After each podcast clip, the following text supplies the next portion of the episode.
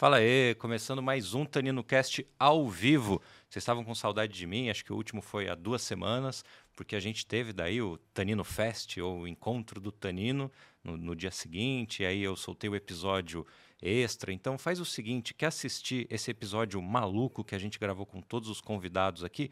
Entra no canal de cortes. Isso, a gente tem um canal de cortes. Se você está inscrito nesse, se inscreve também no de cortes. Se você não está inscrito nesse, se inscreve, por favor. Eu preciso de inscritos nesse canal. Então se inscreve aqui, se inscreve no outro. E o seguinte, aí falando de Tanino Fest, sabe quem que animou a festa? Eles, 5 PM. Sejam bem-vindos. Estou aqui com o Daniel Obrigado, e o Rafael. Saúde, saúde.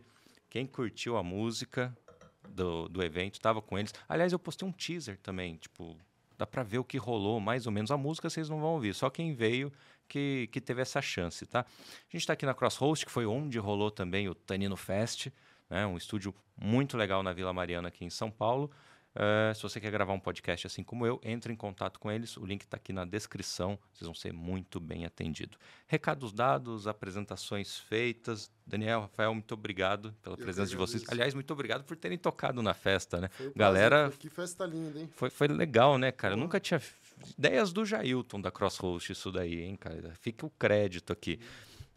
Que foi um formato bacana, né? Porque vocês ficaram na sala de cima, que tem um telão de LED tocando, só que tinha TV e, e- e caixa de som para todo canto, né? então a Sim, galera ficou curtindo. Posso dizer que foi um evento híbrido, né? Foi um show híbrido. né? É, tipo, meio esquema da época da pandemia, né? Sei lá, tipo, a É, galera assistindo de longe. Só que aí dava pra gente presencial. subir também e ficar curtindo junto. Teve até uma amiga minha que foi cantar com vocês, a Ana. Ficou uma bagunça legal. Esqueci de falar uma outra coisa. Henrique, consegue abrir a, a câmera aqui? Isso, ó. Essa é a câmera 4 que a gente quase não usa aqui. Olha o que, que aconteceu. O cenário agora é muito maior. Eu vou ter que encher de tranqueira isso daqui. Então, manda no chat aí do tipo, ah, bota um, sei lá, um bonequinho do Homem-Aranha. Me dê ideias. O que deve ter no, no móvel do Tanino Cast aqui para o negócio ficar legal. Agora sim, vai. Vamos começar aqui. Ai, ai, recados dados. Cara, é, a pergunta, a primeira é sempre aquela meio óbvia, né? Mas como é que surgiu o projeto de vocês e como é que vocês se juntaram, né? Para fazer a 5 PM? É, a gente já trabalha, a gente já trabalhou junto muitos anos atrás, né? Desde a gente se conhece desde os 18, 20 anos ali. Já tocamos outras vezes em outras formações juntos. E quando foi que a gente começou a, a 5 PM, mais ou menos? Então, a Five, na verdade, a gente começou acho que 2016, se eu não estou enganado, né? É, e até foi uma coisa interessante, né? Porque assim, como o Rafa falou, a gente já se conhece há muito tempo. E já tocamos em outras formações, em outros esquemas e tudo, né? Essa era uma época que ah, eu estava querendo criar conteúdo para internet, fazer parcerias de, de para criar vídeo, né? Tudo, fazer collabs, essas coisas todas, né? Fazia um tempão que eu não vi o Rafael. Tipo, Fazia sei tempo, tinha né? mais de 10 anos que a gente não se via. Isso foi engraçado. É, isso foi, foi bem, e foi, foi bem curioso, porque fazia uns 10 anos que eu não via ele, eu falei, pô, mas, pô, o Rafa toca um monte de instrumento, né, tal, isso seria tudo a ver com o que eu queria, né, Uhum. pra gente poder fazer uma coisa que fosse diferente, né, criar um collab interessante, inusitado, assim. Aí eu olhei, assim, na minha agenda, achei o telefone dele e falei, bom, vamos, ver se ainda é. Esse é o mesmo, né? Eu comecei a falar com ele, pô, ele gostou da ideia pra caramba, até que, pô, vamos marcar, vamos, ah, vamos na minha casa, na sua casa, enfim, a gente morava num prédio de frente pro... Pré- Prédios paralelos, praticamente. meio que Tava atravessar. muito longe. É longe, putz, não vai rolar. É, Daí começou, começou por aí, né? Daí a gente começou a gravar os vídeos e tudo, né? A princípio era uma ideia de ser acústico. Aí eu via os- o Rafa tocando lap steel, ali falei, cara, a gente tinha que fazer algo junto novamente, É, né? Foi crescendo também, né?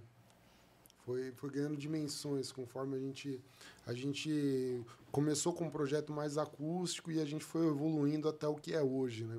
A gente teve outro integra- integrante, que era um baterista tal. Depois que a gente começou a produzir as músicas, eh, fazer as bases e, e montar o som, né? O Dani que tocava ele tocava percussão, fa- fazia o violão tal. Hoje ele toca guitarra. Então teve É, vários. até pra galera entender o formato, o Daniel aí, né? É o vocalista e guitarrista, Uhum. e você faz todo o resto, Rafael. Tipo, quantos, quantos instrumentos você toca? Então, na Five, hoje, eu tô fazendo o sax, o violino, o lap steel, guitarra e uma gaita de vez em quando. E aí eu e monto... fora isso, se, é, fora Five, o que mais que você toca? Não, é que eu, eu, a gente já tocou na Five é, flauta transversal também, já é, bandolim, já tentei colocar também. Então, é, dá para dá pra socar instrumento. Aqui, às vezes, não fica tão prático e tão produtivo. Sim, né? sim. Por exemplo, ah, eu levava uma escaleta também. Sabe o que é uma escaleta? Não. Tipo um tecladinho que você assopra, ah, assim, sei, tem um sei, sonzinho sei, meio de sanfona, assim, sabe? Só que a, a escaleta eu fazia às vezes do teclado nela. Mas ela é uma sanfoninha, assim, meio. Um timbrinho meio sem vergonha, pra falar a verdade, assim, né? Então, tipo, não combina mais com o som que a gente quer fazer hoje, que é um som mais requintado, né? Por exemplo, eu fazia a flauta transversal também. A flauta transversal, ela é um instrumento bonito, gostoso e tal, mas para empurrar ao vivo, ela às vezes no, na microfonação que eu usava, o jeito que eu tocava, estava deixando um pouco a desejar. Então uhum. eu comecei a transferir as, as coisas que eu fazia na flauta, né? Porque não era nada é, tão suave, era mais coisa de impacto, tal, mais frases mais pesadas assim. Comecei a transferir para o saxofone. E aí fazia mais a função né, na, na música ali de trazer algo mais pulsante ali, uhum. mais vibrante para a sonoridade que a gente queria, né? Então teve, teve essas adaptações assim, mas a gente resumiu os instrumentos respondendo mais tecnicamente sua pergunta nos instrumentos que funcionavam mais de acordo com a, com a formação. É, foi foi o quê? Seis, sete anos para chegar aí nesse é, formato de agora, é, né? Verdade. Exatamente. Talvez ainda faça, não sei, Ainda não, não, tive nenhuma ideia genial aí, mas de repente. Não, você pode, pode ter certeza, né, que no, no show da 5PM 2024 vai ser uma coisa diferente, o 25 vai ser outro. Né? Tomara, né? As tomara. ideias vêm e vão, né? É, eu Isso gosto a gente tá disso. buscando, né?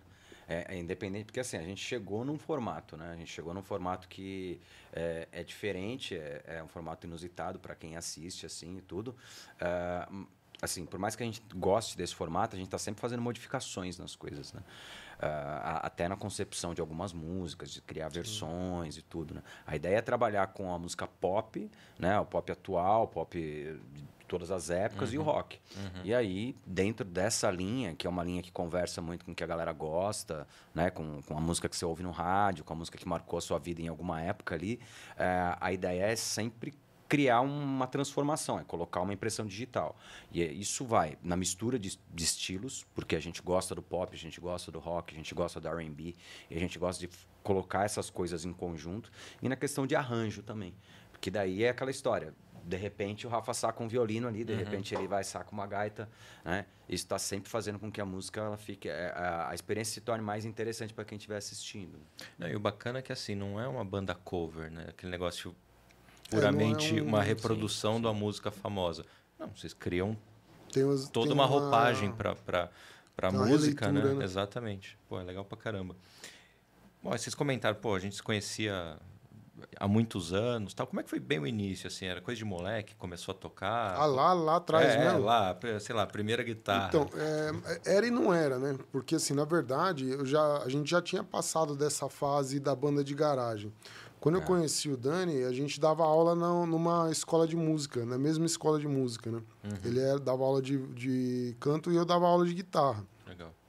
E a gente tocava em barzinho tal, tocava em lugares assim, fazia baile de vez em quando tal não era. É, a gente não tinha essa visão empresarial que a gente tem hoje da música, mas a gente já era um já trabalhador da música uhum. ali, né? A gente é, dava aula, tocava em bar, é, tocava em banda de baile, fazia essas coisas assim, né? Então, nessa época não foi. Não era tão assim, banda de garagem, né? Já... Não, mas eu digo lá no começo mesmo, a primeira guitarra, o que, que era? É era aquele sonho de jovem? É, é eram as influências, já, já é né? Pessoal, como é que foi? né? É, então, pessoal, como, como é que foi a, a sua? É, a minha, eu eu tinha mais ou menos, eu uns 13 anos mais ou menos eu comecei a tocar violão, um violão Legal. que era do meu pai. E e eu brincava lá e tocava na escola e tava ficava tirando música, segurando disco assim, né? Era bem arcaico o negócio, né? E aí é, insisti para os meus pais né, me darem minha primeira guitarra. Aí eu tive a primeira guitarra, comecei a fazer aula, tudo. E, e eu entrei numa banda, tudo, esse esquema assim, né? Aí chegou a época de cursinho, né? E eu ia no cursinho, é, eu estudava de manhã, não, eu estudava à noite e fazia o cursinho de manhã. E eu não fazia o cursinho direito, só dormia no cursinho, né? Era horrível. eu não estava rendendo nada. Né? Uhum. E eu falei pro meu pai assim que eu queria viver de música. Minha mãe quase me matou, né? Meu pai falou, ah, beleza, então estuda, né? Uhum. E aí eu comecei a... Aí eu estudava, né? Eu parei o cursinho e eu estudava o dia inteiro e daí eu entrei no LM, fui fazer outras coisas assim que, que elevaram um, um pouco o nível, né? Porque... Uhum assim, eu tinha um sonho, mas eu não era um músico que eu sou hoje, eu era muito ruim, né? Mas eu tinha muita força de vontade, muita vontade de estudar tal. E até o pessoal às vezes me pergunta, né? Pô, hoje você toca vários instrumentos, isso é um dom. Eu, eu acho que falar para mim que isso é um dom menos, menospreza o meu esforço, sabe? Porque só eu sei quanto eu estudei para tocar vários instrumentos tal, né? E até hoje tenho que estudar bastante tudo. E e foi isso, né? E aí eu acabei ingressando na música e comecei, depois de um tempo, comecei a dar aula e depois é, comecei a fazer outras coisas assim, né? E você, Daniel? Como é que começou? Cara, para mim foi uma questão é, bem interessante, porque assim, a última coisa que eu pensava na vida é que eu ia cantar, ou que eu ia me envolver com música, né? Uhum. E eu era moleque, é, eu morava em Santos, e adorava morar lá. Então a minha, minha vida era jogar bola e pegar onda e ficar na praia, fazer essas coisas assim. Eu gostava de esporte. Sempre gostei de esporte muito, assim, né? E por questões de trabalho, meus pais tiveram que mudar para ABC, né? uhum. né? mudar para Santo André. E eu fiquei extremamente entediado, assim. Eu simplesmente eu não, não tinha Assim, é, não, não, eu tava fora do meu mundo, né? Não, não é, me dei bem. Não tinha praia, né? Não tinha nada. Não tinha nada, não curtia a galera da escola, não uhum. me dei bem com o pessoal e tudo, né? Mas nessa época eu ganhei do meu pai um Walkman e eu ficava ouvindo música o dia inteiro. Ficava tal, aquilo começou a entrar na minha cabeça. Eu peguei uma época aí de anos 90, de é, Rock in Rio, Rock in Rio 2, né, tal, tudo. Na época eu ficava ouvindo as músicas, ficava vendo as bandas, tal. Aquilo começou a me influenciar de uma maneira muito muito grande. E foi uma questão de comunicação, de expressão mesmo, porque eu falava assim, pô, esses caras eles às vezes eu, eu me sentia muito diferente da onde eu estava das pessoas e tudo. E eu sentia que eu tinha muita coisa para falar, mas eu não queria falar da maneira. É, enfim, eu não, eu não conseguia me, me, entender com eles. Mas eu entendia que a música ela tinha esse poder de, de comunicar para as pessoas. Então, isso para mim era uma coisa que ficou muito na minha cabeça. Uhum. Assisti os shows do, do Rock in Rio que passaram na TV, vi o Guns N' Roses, vi o, é, o Fate No More, as bandas da época. Assim, eu falei, cara, esses caras, eles, eles são quem eles querem ser e eles falam direto no coração das pessoas. Isso é uma coisa que me chama muita atenção. Beleza, só que assim, zero aptidão para música, né? Tipo, não, não tinha a menor chance de eu, de eu conseguir desenrolar isso. Até que eu encontrei um amigo, né? É, que também gostava de ficar ouvindo música, e uma hora ele chegou para mim e propôs: Cara, vamos montar uma banda. falei: Tá, vamos. Daí eu falei assim: Bom, eu vou cantar, porque eu queria tentar fazer essa uhum, comunicação, uhum. não saber de jeito nenhum. E ele falou: Eu quero ser batera porque eu não quero ter que estudar. tá bom. Conclusões óbvias. Né? nós montamos uma Ai, banda, a gente fazia um barulho desgraçado. E os meus pais super me apoiaram. Eu tive muita sorte também de oh. encontrar um bom professor a, de canto. A, a, piada do baterista não é músico ainda tá válida tá, em 2023 tá ainda. Não, os caras trabalham. Não, não, estuda pra caramba, pô. É, mas é interessante você falar isso, porque para mim a música ela era um desafio mais técnico. Ah, era um negócio que era mais. Você queria se, se uh, expor, se expressar. Né? se, se expressar. É. Eu queria. Para mim era introspectivo o negócio. Que eu ficava ali e tal, uhum. tentando resolver um problema ali, tentando fazer uma execução, sabe? Era um negócio meio eu comigo mesmo ali. Né? É, eu sempre falo uma coisa, né? Porque assim, eu. É, como eu dou aula de canto, né, tal, faço preparação vocal para cantores, eu sempre falo que o cantor, na verdade, se você pegar uma régua você tem o ator aqui, você tem o músico aqui. O cantor está aqui. Uhum. Ele está no meio do caminho. Na verdade, a pessoa começa a cantar não porque ela gosta necessariamente da voz, de algo assim. Ela, ela quer ser alguma coisa. Ela, você não canta para fazer algo, você canta para ser algo. Uhum. E aí, a partir disso, você encontra na voz essa ferramenta. É, Eu, eu, eu hoje entendo muito essa questão da performance também, né? Eu acho muito importante, assim, não é só tocar. Você tem que tocar e fazer um espetáculo ali, né? No mínimo, você tem que parecer que você está muito envolvido que você está fazendo ali, mesmo que você esteja exausto e não tenha dormido né, à noite, mas precisa, você precisa apresentar né, para as pessoas alguma coisa ali, né? Não pode ser só a execução. É, não, você vê grandes espetáculos. Ontem mesmo estava assistindo o The Town e falando, cara, os caras são mais atores em alguns momentos Sim. do que propriamente músicos, né? Porque tudo ali é pensado, né? Tudo ali é ensaiado, é exaustão, Exatamente. né? É, eu lembro de do, do um, do um amigo nosso lá, o Pompeu, daquela banda Corsos, né? Metal pesado, ele falou pra gente assim, né? Ele estava explicando algumas coisas de, de voz cultural uhum. tal. Assim, daí eu falei assim, ah, mas e quando a voz está ruim? Eu falei assim, aí, velho, você balança a cabeleira. balança, Joga pra galera. Isso. A primeira coisa que chama a atenção no público não é necessariamente a musicalidade. Né? É exatamente uma questão de identificação. Hum. Na época, para é, mim. performance, né? Tal, o rock visual. foi identificação. A questão do rock, para mim, ela veio direto com aquilo que eu precisava me identificar. Então, uhum. aí depois você começa a entender. Daí você vê, às vezes, até que alguns caras que você considera grandes ídolos, na verdade, como músicos, eles são ruins até, entendeu? Uhum. isso, isso, é uma coisa interessante, né? Que eu toco violino. E o violino, se você toca, quanto mais afinado você toca ali, né? Lógico que você tem algumas nuances que você consegue dar em termos de afinação, para criar certos tipos de, de sensações, né? Então, às vezes você deixar a afinação um pouquinho mais baixa ali, ele soa mais triste e tal. Então, tem, uns, tem umas nuances que você faz ali na afinação. Mas vamos dizer assim que quanto mais afinado, melhor seria. E você uhum. busca tocar muito bem afinado o tempo todo. Só que para o público leigo, isso não é uma questão essencial, vamos dizer assim, né? A pessoa não consegue perceber o tempo todo se você desafinou um pouquinho ou não, tal. E ela presta muito mais atenção na sua expressão. A expressão para a música é talvez a coisa mais importante, né? Porque não adianta estar tá hiper afinado e não ter expressão no negócio, né? Fica uma música sem graça, né? Fica, então você pega muitos cantores, né, vocalistas que são é, muitos, muito famosos, muito conhecidos, que nem são caras tão técnicos assim, tão afinados, né? Tem vários defeitos musicais entre aspas ali, mas que são muito mais valorizados e reconhecidos porque eles mexem com os sentimentos das pessoas. É um showman, na verdade, é, né? Ele... Porque ele leva, faz a pessoa se emocionar de alguma forma, né? Seja para cima, para baixo, qualquer sentido ali, né?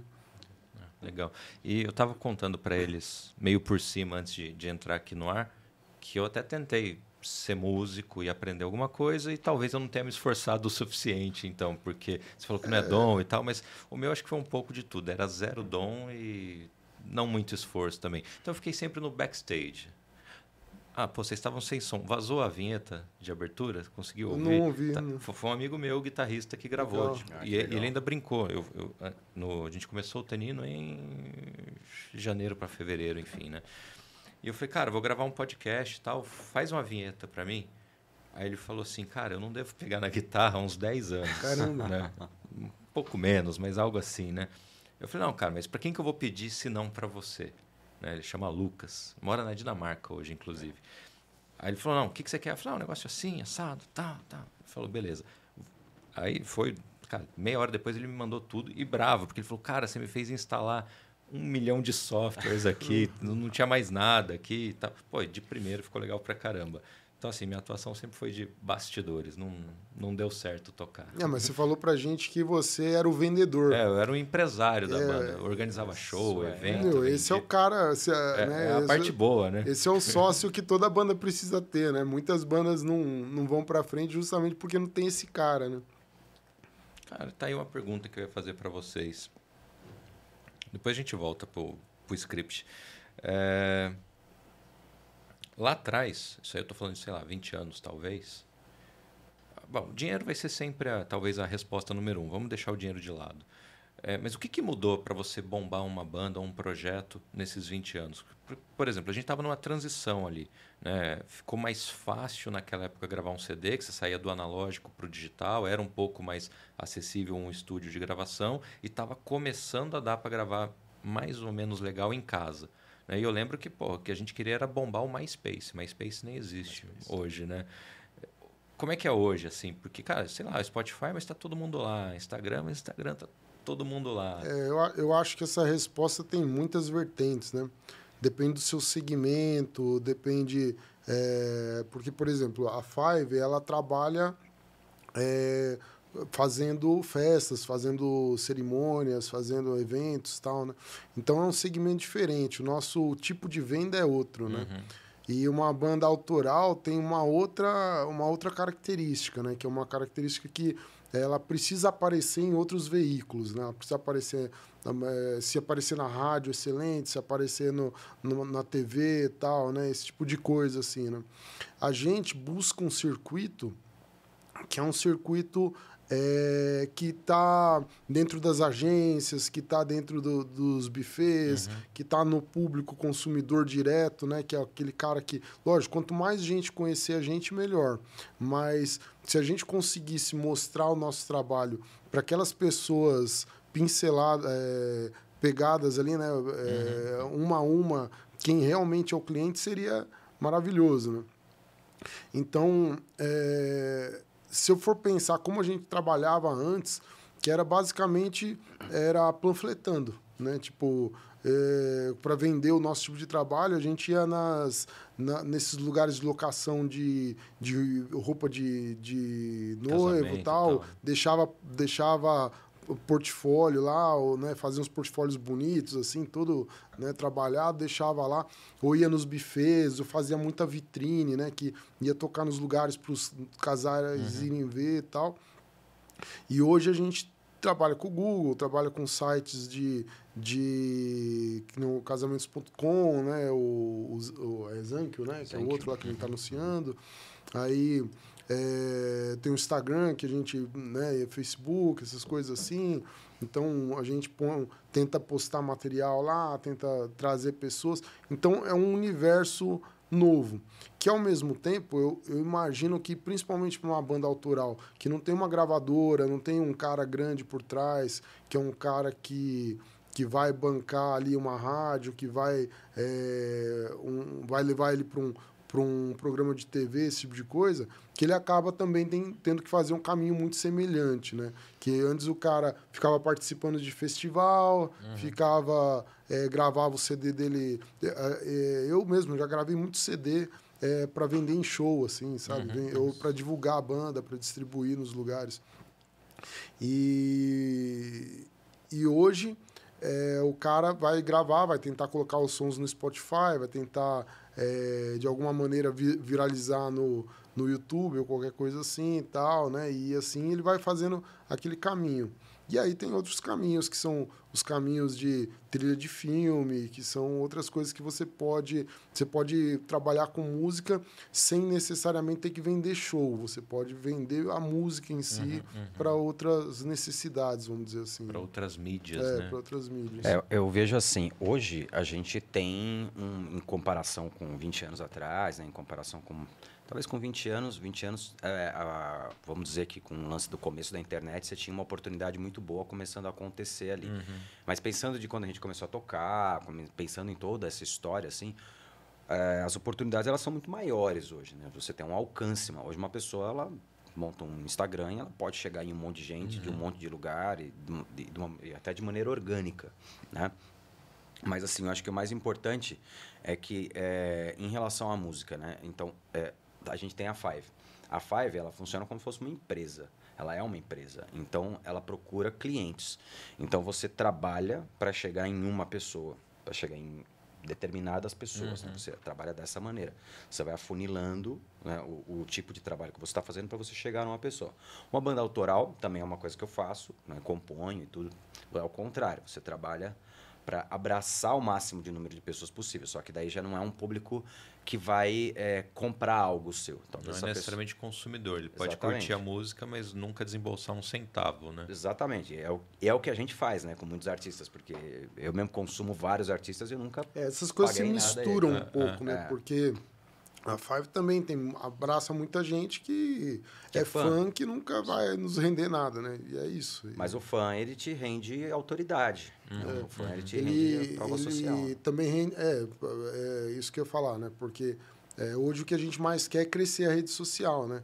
E esse cara vai ajudar nesse trabalho, né? Ele não é que ele não nos dá nada, ele nos dá essa visibilidade que é fundamental, é muito importante. Ajuda o algoritmo, e, né? Exatamente. Um, e ajuda, ali, ajuda o fã, ele ajuda a chegar no cliente. Uhum. Né? Porque o, o, vai favorecer o algoritmo nesse sentido. Né? É, eu acho que até inclusive eu penso, penso assim, né? A, a música ela mudou, né? O mercado da música mudou. Se você pensar, é, antigamente você buscava uma gravadora né? É, então você pega as histórias das bandas ali, os caras ganhavam uma fortuna lá para gravar um álbum, né? ficavam lá, tal, eram praticamente eram cuidados por, por, uhum, uma, uhum. por uma empresa e não, não, sabiam nada de negócio nem nada. Aí depois isso foi mudando e aí depois o artista ele começou a ter que é, quando a música ficou ficou gratuita, vamos dizer assim, né? Partir você joga no Spotify, você joga no YouTube, você consome o que você quiser. Uhum. Você tem um, uma, nossa, uma gama absurda de músicas, de artistas que você pode consumir, que você pode. É, é, mas nesses casos, né? para eles existe a monetização, né? Dessas plataformas, do YouTube, do Spotify é, e tal, é. que vira, funciona muito bem também. Existe é um outro isso. jeito de vender. Existe isso, é uma outra forma. Não, não é nosso caso, né? No, na Five. Mas acho que para muitos artistas a questão é, é assim: como eu faço para aproveitar toda essa popularidade que eu tenho e reverter isso financeiramente. Uhum. E aí você busca outras coisas que vão estar tá ao redor, entendeu? Que vão, vão colocar sua música em primeiro plano como um influencer, né? Tipo, o é. influencer ele, ele cria popularidade. Um exemplo bom né, seria o é, seria aquele cara que é um gênio artístico, né? Tipo, ele faz um trabalho bacana, tal, e ele tem muita visualização, só que ele não, não monetiza aquilo, não transforma uhum, aquilo uhum, em dinheiro, né? Uhum. E esse não é nosso objetivo, né? Nosso objetivo é... Tá, é converter cada é, vez mais. Né? Porque, assim, é, a gente faz... A gente tem... O artista, ele sempre tem essa necessidade de encantar as pessoas, né? Que nem você... É, entende muito de, de vinho e você aprecia vinho, você degusta. A gente quer que o nosso que a nossa o nosso trabalho seja degustado pelas pessoas, que as pessoas fiquem, né, uma coisa que é porque a gente trabalha, por exemplo, numa festa para fazer as pessoas dançarem, para animar a festa, mas isso é só um detalhe ali do nosso trabalho, porque a gente não quer só empurrar uma festa. A gente quer que a pessoa saia maravilhada, que ela fale, caraca, nunca vi nada assim, que tipo, é, eu eu né, criar esse choque nas pessoas, né, criar essa admiração, principalmente as pessoas que é, experimentam a 5PM pela primeira vez. É, então, o, a gente produz coisas nesse sentido, né? A gente produz vídeos buscando isso, a gente monta as músicas pensando nisso, a gente toca ao vivo pensando nisso, monta o show pensando nisso, a gente escolhe repertório sempre com esse foco de encantar as pessoas. E a gente acaba produzindo material, né? O nosso material que a gente coloca nas redes sociais não é só para vender, só para, é lógico, se vender ótimo, né?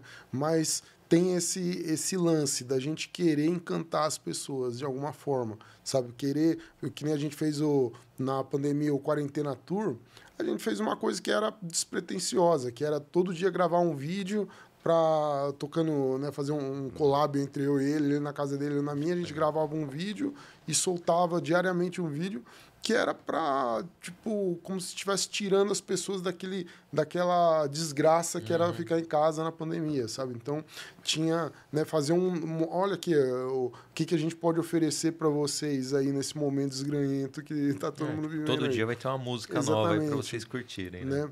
e disso claro a Five por essa ação, entre aspas, altruístas, a gente cresceu muito e, e, e ganhou reconhecimento, ganhou um monte de coisa, né? Mas tem muito esse, esse lance, né? De, você, de querer fazer, entregar um, um, Um, porque eu sempre acredito que é, se a gente faz algo é, excepcional, o dinheiro vira uma consequência uhum. disso, né? Os clientes eles vão surgindo tal e a coisa vai rolando, né? Muito bom.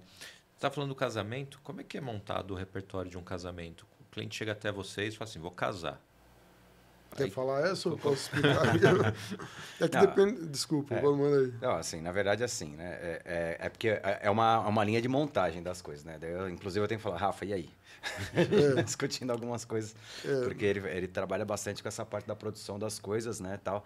E assim, os noivos eles têm ideias, é, porque assim, o que, que é uma trilha sonora de um casamento? Né? Na verdade, é, um, é a história das pessoas. Uhum. Né? É, é, de repente, assim, nossa, aqui a isso A resposta fez... depende, né? Depende. depende. A história, né? Então, o cara tem aquela história, e de repente aquela música fez parte daquilo. É, enfim, eles querem transformar aquilo num momento especial. Né? Uh, Você está falando da cerimônia ou da festa? No é, estou falando da cerimônia. Da cerimônia, caso. porque tem a festa também, né? É, a festa é uma outra história. A cerimônia, ela é uma, a cerimônia, teoricamente, né, é, ela é uma trilha sonora da vida das pessoas. A gente uhum. vai conversar, é, a gente vai entender o que essas pessoas vivem, o que elas querem então A gente vai sugerir coisas para eles, eles vão sugerir coisas para a gente, a gente vai fazer um laboratório para conseguir criar uma trilha que seja interessante, que faça total sentido. Uhum. Eu acho que a primeira questão é essa. Quando é, essa primeira coisa acontece, aí quando a gente vai falar sobre a festa, a gente vai entender também o que... Porque assim, a questão é, realmente, eu preciso... É, é, quando alguém contrata, um, eu, eu considero que quem contrata um trabalho específico para um casamento, ele está procurando se expressar. Entendeu? Então, assim, você fala assim, não, pô, eu quero uma banda de baile pra, pra galera dançar, pra pular, toca de tudo, beleza, isso é uma coisa. Uhum. Outra coisa, assim, não, pô, eu quero uma banda mais assim, eu quero uma banda nesse estilo, eu quero uma... O nosso segmento é um segmento para um cara que está querendo se expressar. Então, eu vou procurar entender qual é que é dessas pessoas. Quem são? São pessoas que gostam de músicas mais antigas, são pessoas que curtem coisas mais atuais. A gente vai dentro do nosso range, dentro do uhum. nosso repertório, do nosso mundo que a gente trabalha, entender para que lado que vai. E a gente vai colocar essa impressão digital nisso. Agora, o que, que é importante? É, a gente vai pôr essa impressão digital, mas a gente tem que ter liberdade para fazer isso caminhar é, porque também a festa ela pede algumas coisas, os próprios convidados pedem algumas coisas, né? Então é, o caminho musical que pode acontecer dentro de uma festa, ele pode vir, ele vem de uma ideia central dos noivos, mas ele pode criar uns ah, dentro daquilo, dentro, com uma coerência sempre, né? Uhum. É, coisas diferentes dependendo do momento. Então tem coisas que são é, preparadas antes e são coisas que podem mudar no decorrer da festa. É, é, é, tem várias nuances aí, né? É, nessa parte da festa, é, a gente não pode trabalhar muito engessado. Uhum. Porque o. Imagina que o, se você pega um casal muito excêntrico que fala assim: ah, eu só quero que toque tal estilo, ou eu só quero que toque tal banda, vamos dizer assim, né? Um, um exemplo absurdo, nunca vai acontecer isso, mas só. só só para entender o ponto, né? E aí a gente não consegue é, fazer a festa acontecer, né? Fazer o, todos os climas que a gente precisa criar desde o começo até o, o uhum, ápice uhum. da festa para para os convidados se divertirem, né? Para ter todos os momentos ali, né? Desde a degustação até a, o gravata na cabeça ali, né? E na cerimônia de, para mim, depende um pouco do casal, né? Tem casais que pegam o nosso repertório assim e falam, pô, maravilhoso, quero esse, essa, essa, essa aqui, tal Hoje momento. são quantas músicas? Ah, tem música pra caramba, viu? Não sei nem contar. Se é. for o repertório se somar tudo, cerimônia e, e, e, festa. e, festa. deve dar no mínimo umas 300 músicas para mais. Assim. Não, você entrega lá 300 é. músicas, o cara vai ticando assim, quero, não quero. É, é tem vários jeitos assim. de trabalhar. Né? Uhum. Por exemplo, na festa, o cara poderia dizer assim, é, que, que a gente pede para não engessar. Né? Não sim, engessar sim. é ele não mandar um playlist dele ali. Porque às vezes a, pessoa não tem a malandragem que a gente tem de olhar os convidados, pô, não tá virando esse tipo, vamos uhum, fazer um plano uhum. B aqui e tal. É, então, normalmente a gente fala assim: olha, me diz o que você não quer que a gente toque. Porque às vezes o cara, Raul. sei lá, é, exatamente, não gosto de tal banda, né? Daí você fica mais fácil, né? Ou é, agora durante a cerimônia tem casais muito excêntricos, né? Uma vez a gente fez uma cerimônia só tocando Star to Heaven em vários Em várias é, partes. várias partes da Star to Heaven, uma parte para cada momento, né? Foi uma coisa bem, bem diferente que a gente fez. E tem casais que chegam com, com um repertório muito, né? Às vezes até que não é pra gente, não, Sim. não é não é o nosso não, não faz sentido pra gente. E Tem até uma pergunta aqui do Davi, um amigo meu que é baterista, ele mandou essa. Qual que foi o pedido mais inusitado que já chegou inusitado de música, teve os muito inusitados que a gente não atendeu, né? Tipo, que é. Ah, teve. Como chama? Música gaúcha lá, o cara queria tocar, que a gente tocasse música gaúcha. Ah, não, das coisas que, É, que a gente não, não- atendeu. Tem- essa, tem- essa é essa lista é infinita. né? Mas Tem que atendeu, por exemplo, tem umas da música de videogame. É, isso já do bastante. Isso é, isso acontece normal. É. Eu, eu faço bastante cerimônia com violino, então é, acabo tocando umas coisas meio estranhas, assim. né? Que o cara pede uma trilha de um É, eu jogo. já atendi sei lá. hino do Corinthians, né? Tipo, essas Aham. coisas assim pro noivo entrar e tal. né? Teve um lance, esse negócio de é, essa pergunta, né? O que você quer, o que você não quer que toque de jeito nenhum. Essa é uma pergunta que eu considero muito importante. É, muito tempo atrás, eu tocava numa banda de casamentos e, enfim, numa festa que a gente estava tocando, tinha uma música que a gente tocou ali que ela foi composta por um cara e a gente nunca ia imaginar isso na vida. Que a família, né? Tipo, a família estrangeira, tal, tudo. Então ela foi composta por um cara que ele era tipo o rival do cara, que, que enfim, da, da avó do cara. Ela, gerava, ela gerou um problema de família. A gente tocou essa música e geramos um problema de família. Caraca. As pessoas ficarem bravas uma com as outras, não Tinha sei o quê. avisado isso, Ninguém né? avisou. Exatamente. Foi uma coisa que a gente soube É, depois. puta coisa improvável também, Não, né? é, tipo, tipo, Não, é coincidência bizarro, né? É do bizarro. mal, né? É bizarro. Mas pode acontecer. né? Do mesmo jeito que as pessoas têm a música que elas querem muito, né? A música da vida tem a música do, do- o contrário. É que tem um, um lance, né? Às vezes, lógico, a gente é, restringe para algumas situações essa escolha de músicas fora do nosso repertório, né? Porque nosso repertório não é feito de uma maneira aleatória. A gente escolhe músicas que funcionam ali, que são que tem algo para mostrar, né, tal. A gente não fica tocando tudo que aparece porque não vale a pena. E muitas vezes numa cerimônia é, o cara vai fazer você tirar um repertório inteiro que você vai usar uma vez na vida e nunca mais. Então não é só o trabalho de chegar lá. A pessoa acha que a gente às vezes é um jukebox, né? Vai, é, jukebox ali que chega. E- Spotify é, humano. isso. E, e é, chegar e dar o play já era. Não, tem todo um trabalho, a gente vai ter que montar as músicas, né? Vai ter que, que estudar, vai que nem a gente não toca lendo, né? É, E então você tem que memorizar a música para é que nem você, você quer memorizar uma música, quantas vezes você vai ter que repetir ela e cantar e ficar estudando lá para chegar na hora, né? Eu toco é, as músicas no saxo, no violino, eu tenho que estudar a música até que ela se torne minha. Para quando eu executar, ela ela ter expressão, né? Não, não ser uma coisa que eu estou pensando para fazer. Eu tenho que ser, eu tenho que pensar no como que eu vou deixar aquilo mais lindo possível, né? Não Como que é o desafio aí para montar essas bases? Porque, pô, você pensou na música. Aí você testa com violino, depois testa com sax. Você, você vai nessa tentativa ou, ou não? Você, você já vê a música e fala, É. Não, aqui tem- cabe tal coisa e com certeza não cabe outra. Ou você vai testando até. normalmente vem meio na, na imaginação já. Você já.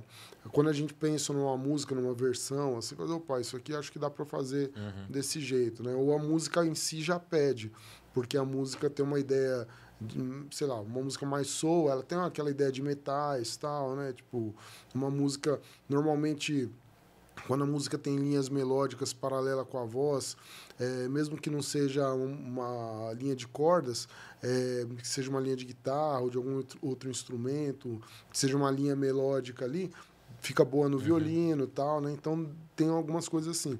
Algumas coisas de guitarra eu já transponho automaticamente pro lap steel e aí já já fica uma já fica meio meio na mão ali, que tem mais acordes, tem mais frases de guitarra. Muito solo de guitarra eu faço no violino também, que também é um bom recurso. Mas às vezes eu me engano. Às vezes eu penso, opa, vou fazer som aqui no lap steel, não rola, né? Tipo, você tem que mudar de instrumento e partir para outra, né? Uh, ou até fazer ela da maneira convencional mesmo. Tem coisas que tem que ser na guitarra porque não dá, uhum. outro instrumento não vai sustentar e não vai fazer a, a frase que é precisa ser feita ali, a, a harmonia que precisa rolar ali, né? E esse processo leva, sei lá, quanto tempo?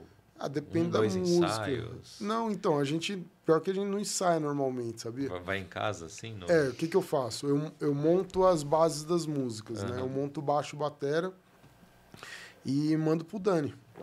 E o Dani, assim, se ele vai tocar guitarra, ele tem que tocar em cima e cantar em cima. Uhum. Se ele só vai uhum. cantar, uhum. ele tem que cantar em cima. E eu tenho que usar a base lá. Então eu estudo. Porque isso já ajuda muito a, gente não precisar ensaiar, né? Uhum. Porque eu estou mandando a estrutura para ele. Se ele se garantir em cima daquela estrutura, vai ser a mesma coisa ao vivo. Uhum. Não é uma coisa que, é, se tem um batera, um baixista, por exemplo, né? Que, que não é o nosso caso, a gente teria que, opa, peraí, essa música não é nesse andamento, essa música aqui, uhum. opa, não, o clima não é esse, a gente tem que acentuar, acentuar nessa parte, opa, o break aqui, não sei o que, ó, tá faltando a convenção. Não, ali já tá tudo, tudo armado ali, a gente só, você só precisa é, respeitar a música ali, né? Respeitar a base que eu tô te entregando e trazer uma boa, uma boa estrutura em cima disso, né? E o, uma outra que mandaram aqui, é, é, qual foi o momento mais memorável, memorável. Da, da carreira? Aí não sei da, se é, da, da, 5PM ou se, se independente, né? É, teve, teve várias coisas legais que a gente já fez, né? É, da, é que não vou saber da Five, assim, memorável, Nossa, cara. É tem, difícil, tem muitos né, momentos muito bons, assim. Ah. Agora, de carreira, cara. Não teve nenhum casamento que acabou no meio, não terminou. Ah, eu tive um momento muito memorável que o. o, o era, era, assessor da noiva. Era um cara que tava lá, estilista da noiva. Estilista da noiva caiu na piscina. Foi demais. a gente estava tocando e o cara. Primeiro que o casamento atrasou pra caramba, porque esse cara não chegava. Uhum. E aí ele chegou tal, e ele ficava andando do lado pro outro e arrumava vestido e não sei o que tal. Aí ele veio vindo filmando assim, e não viu, passou direto, pisou no buraco da piscina, caiu na piscina. Aí gente só viu a cabecinha dele subindo, assim, ele olhando pros lados, aí ele levantou e saiu correndo, assim, né?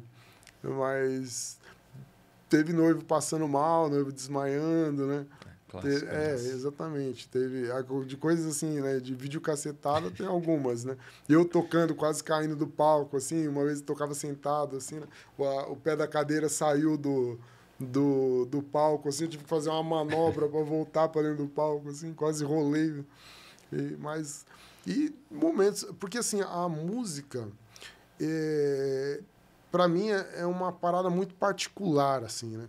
Então é, praticamente tudo, só quando eu tô muito cansado mesmo, assim, ou tipo, eu tenho alguma coisa enchendo muito saco, que é um show ruim.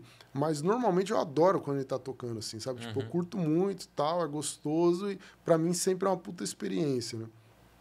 Agora, de coisas que levaram a gente para algum nível maior, assim, né? Tipo, é,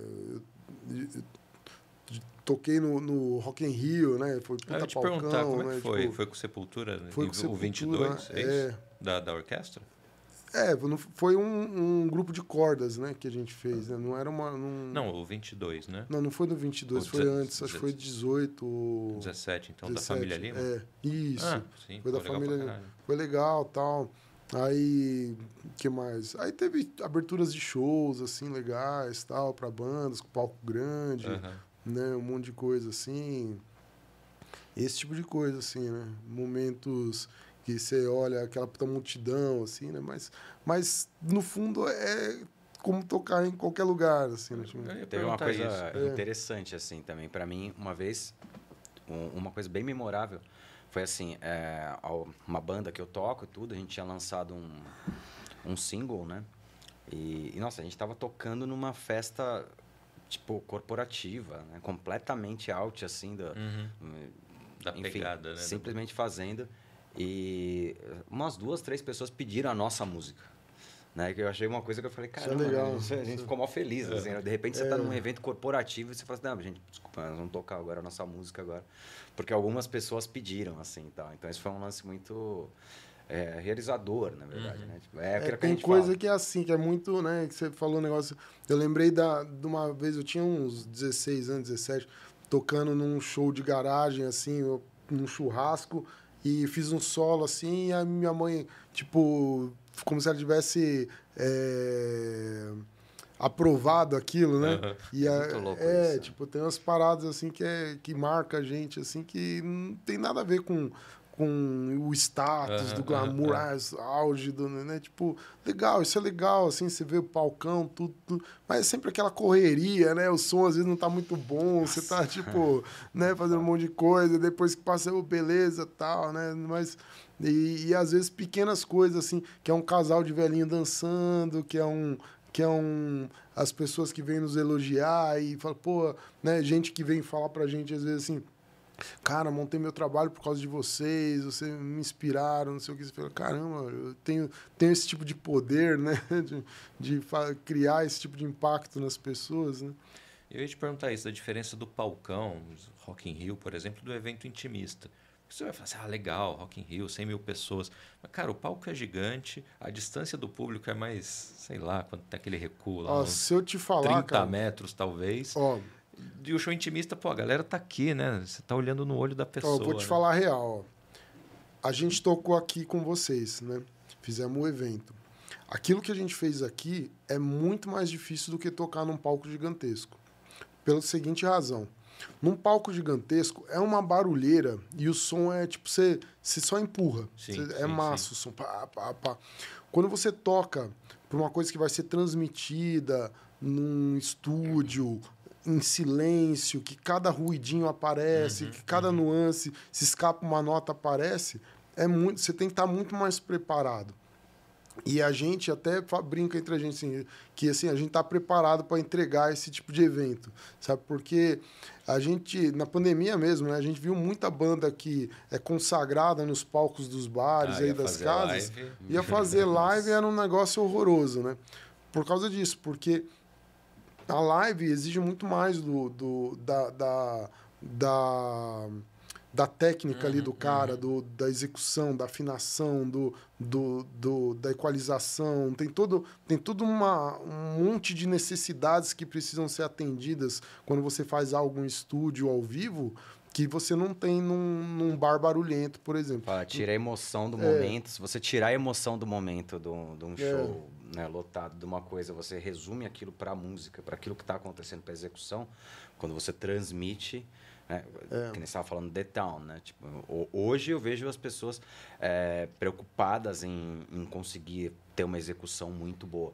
Eu tava, Sim, é, hoje mudou um pouco, principalmente o pessoal toca com um ponto, toca É, com, com para conseguir realmente fazer um toca negócio com legal. coisa muito, muita coisa editada, tal, para sair um show ao vivo com, com cara de show de, Não, porque de hoje todo estúdio. mundo filma no É. celular. Então, Nossa, aí É. danou-se. Mas assim, as bandas mais assim que não não estão tão preparadas assim, que estão mais acostumadas a tocar em bar Uhum. e vai que vai, não passaram no teste, né? Fica Uhum. fica para trás, né? Não, e ainda teve uma onda muito. Bom, não sei como que é hoje, deve ser ainda, mas é, muitos álbuns ao vivo era praticamente regravado em estúdio depois. Ah, né? sim, o, isso é o- normal. o ao vivo é só o Isso é som da normal. plateia, né? Então o cara corrige tudo, beleza. Só que a hora que pega né, alguém com o celular É. gravando, você fala, peraí, o show tá Os meio caras diferente, né? no dia seguinte, né? Você pegar É. um Rock in Rio, a versão que vai aparecer no YouTube depois, é a versão completamente corrigida. É, tudo cheio de tem um monte de coisa lá. Outra coisa que você comentou de, às vezes, um, um, sei lá, um ambiente meio chato tal, que é raro acontecer. Mas já teve problema de casamento, assim, dos noivos encher tanto o saco, assim, com alguma coisa que ficou um clima meio merda ou não? Cara, acho que não, cara. Eu sempre leve. Casamento a- é sempre bacana. É, é, é, é que tem, tem dois tipos de contratantes nossos, né? Tem o contratante que vem através do Google e tem o, o cara que é nosso fã, né? O fã é sempre fácil de trabalhar, porque ele já conhece o nosso trabalho e tal, é, é mais de boa. Às vezes, o, o cara que vem pelo Google, ele se preocupa um pouco mais porque não tá tão... não sabe direito o que está contratando ali, né? Mas a gente tá acostumado a fazer, dá conta do recado o negócio rola ali de boa. A gente também né, é fácil de levar tudo. Não temos nenhum músico muito louco, bêbado na banda que vai Nossa. causar ou qualquer coisa do tipo, né? Eu que então... levava os vinhos para eles lá. no Tanino Fest. Não, não, deixei a taça vazia, né? É, mas a gente segurou a onda lá, né? Mas, assim, geralmente, né, quando as pessoas às vezes que são um pouco mais complicadas, é, é mais provável você ter problemas ou questões a resolver antes. Sim. O antes, às vezes, é, rola uma ansiedade, as pessoas uhum. elas estão ansiosas, é, vai casar, elas estão se preparando. Né, Está acontecendo, a Aí música já... tá rolando, já rola uma confiança, né? Sim, a festa tá acontecendo. É, você, boa, você né? percebe porque é normal. Qualquer um que esteja né, se pegando um evento grande, ou, né, um casamento é um evento importante pra caramba, e, e tá preparando aquilo tá, ao longo do tempo, a preparação ela é difícil. É, Aí depois que vê que tá rolando. É, funciona. por exemplo, é, festa de, de. Festa não, né? evento corporativo, né? Que normalmente, às vezes, o cara ele está apresentando um produto para os clientes, ele está fazendo toda aquele, aquela estrutura para receber bem os convidados e não pode ter falha, não pode ter, né? Se está rolando legal, vai de boa, né? É. A gente nunca teve problema, assim, não. às vezes, tipo, por exemplo, você tem um problema técnico ali, você resolve, uhum. o som está acontecendo e vai embora ali e segue o jogo, né? Não tem, nunca tivemos nada assim que, que sei lá, pegasse fogo no palco durante o evento e, e a gente tivesse que responder por isso, né? Qualquer uhum. coisa assim. É sempre de boa, né? Você trabalhando direitinho, tendo horário, é. fazendo tudo direitinho, vai que vai. tem crise. Ó, já que eu falei que eu não deixei a taça de vocês vazia no Tanino Fest, deixa eu apresentar aqui pra galera. Qual câmera que eu boto aqui, Henrique? É essa aqui mesmo? Ah, ah, é. Temos a câmera 4 aqui hoje. Deixa eu ver, foi? Acho que é pior. Não, vou botar nessa aqui mesmo. O rótulo é escuro, mas enfim. Estamos bebendo aqui o Encruzilhada Terroir Chardonnay, safra 2021. Se eu não me engano, já rolou o Pinot Noir dessa linha aqui. Ele é feito em Encruzilhada do Sul, na Serra do Sudeste, no Rio Grande do Sul. Tem seis meses de barrica de carvalho. Então é um vinho que bem untuoso, bem gordo. Quem gosta de um branco mais encorpado, tem aquela notinha de manteiga que eu sei que vocês gostam. Import... Bom, não é importação porque é nacional, porra, mas é rótulo exclusivo da Vinho e Ponto, 95 reais. Detalhe: se você é um cara legal que está assistindo ao vivo ou vai assistir hoje ainda, até o dia 11, todos os rótulos nacionais da Vinho Ponto têm 50% de desconto na segunda unidade do mesmo vinho. Então, levou duas garrafinhas desse cara aqui, a primeira 95 e a segunda com 50% de desconto. Beleza? Até o dia 11 de setembro. Então, quem assiste Tanino Cast na data que sai, tem benefícios, tem vantagens. Se liga aí. Curtiram o vinho? Excelente. Muito bom, muito bom. Bom, né? Vocês curtem vinho, assim, no, no geral? O que, vocês ah, curtem gosto. tomar? Eu gosto de vinho. Gosto de eu vinho. tava levando vinho para vocês, eu sabia se vocês gostavam, mas eu tava levando. Eu gosto. Não sou, lógico, né? Não tô longe de, de ter o, o seu requinte de paladar, né? Mas eu gosto oh, muito. Mas é igual música, viu? é estudando, é treinando. Então, é, a, as, as, as, horas treinando é aqui, ó, na taça. Só... É um treinamento bem interessante. Cada um com a sua cruz para é, carregar. Exatamente. Cada um com seus dotes, né, com seus dons. Aí. Eu tenho, tenho um lugar em Santos, né? Agora moro em Santos, né? Uhum. Tem um lugar bem interessante de vinho lá, que chama Merlot, né? E eles têm os vinhos que eles mesmos fabricam, né?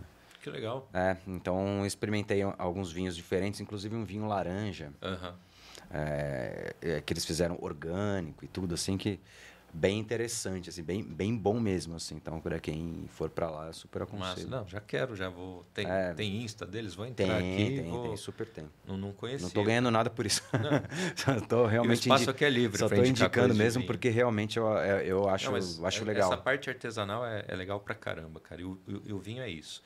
Assim como tudo, tudo que envolve a moda. Por exemplo, o vinho também é, é cíclico, né? Então, é, essa parada de fazer vinho artesanal, vinho laranja, tal, a gente está falando na verdade de, um, de uma técnica de um vinho muito antigo, coisa de 5, 6 mil anos. Pessoal, que o vinho laranja na verdade é o branco fermentado com a casca. Com a casca, né? Então é. ele pega essa cor. Então você pega lá registros, sei lá, na Geórgia, cara fazia esse vinho em ânfora de barro tal, não sei o que, porque era o que tinha na época. O cara também não sabia que ele tinha que tirar a casca, enfim, e, né? E o sabor desse vinho que eu nunca tomei? Aí ele é mais acentuado, você tem a, a, a questão da casca, enfim, né? É, por exemplo, tanino cast, né? Tanino é uma substância que tem na uva, que aí vai para o vinho, que é encontrado no vinho tinto, porque ele está na casca. Então, vinho branco a gente fala que não tem tanino. Pode ter uma coisinha ali, porque a madeira também transfere. Só que o laranja ele tem a casca. Então, existe uma, um pouquinho mais de tanino. Então, você tem essa distringência que o branco não tem, como tem no tinto, né? E ele, ele, lembra muito também uma cerveja IPA no, no perfil aromático, hum, sabe? Aquela, Sim. aquela laranja, um negocinho assim.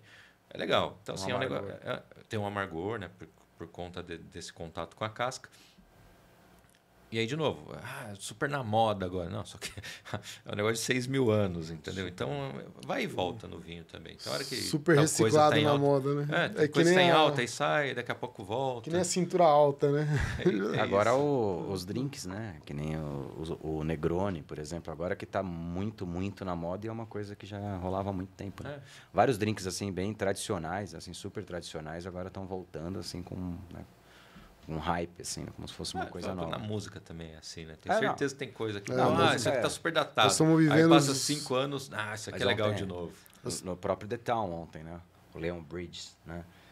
Que é uma sonoridade do cara meio anos 50, pra caramba, uhum. assim, né? Daí você fica imaginando, né? Que fica pensando num cara que tava ali, é, sei lá, quando eu tava quando era moleque, assim, a gente pensava que ia chegar no futuro e ia ser uma coisa extremamente diferente, que ia, é. sei lá o que ia acontecer, né? E aí você tá vendo um cara tocando numa formaçãozinha de meio de big band, né, tal, tudo, tocando meio jazz, cantando ali e tal, tudo parecendo anos 50, o visu do cara. Tudo. Hoje também tem muita, muito artista pop que se ouvir a banda, se, se você ouvir a música e o cara falar assim, ó, esse som aqui foi lançado nos anos 80, você acredita. Uhum. Porque a sonoridade é totalmente dos anos 80. Só é um pouco mais limpo, mas é...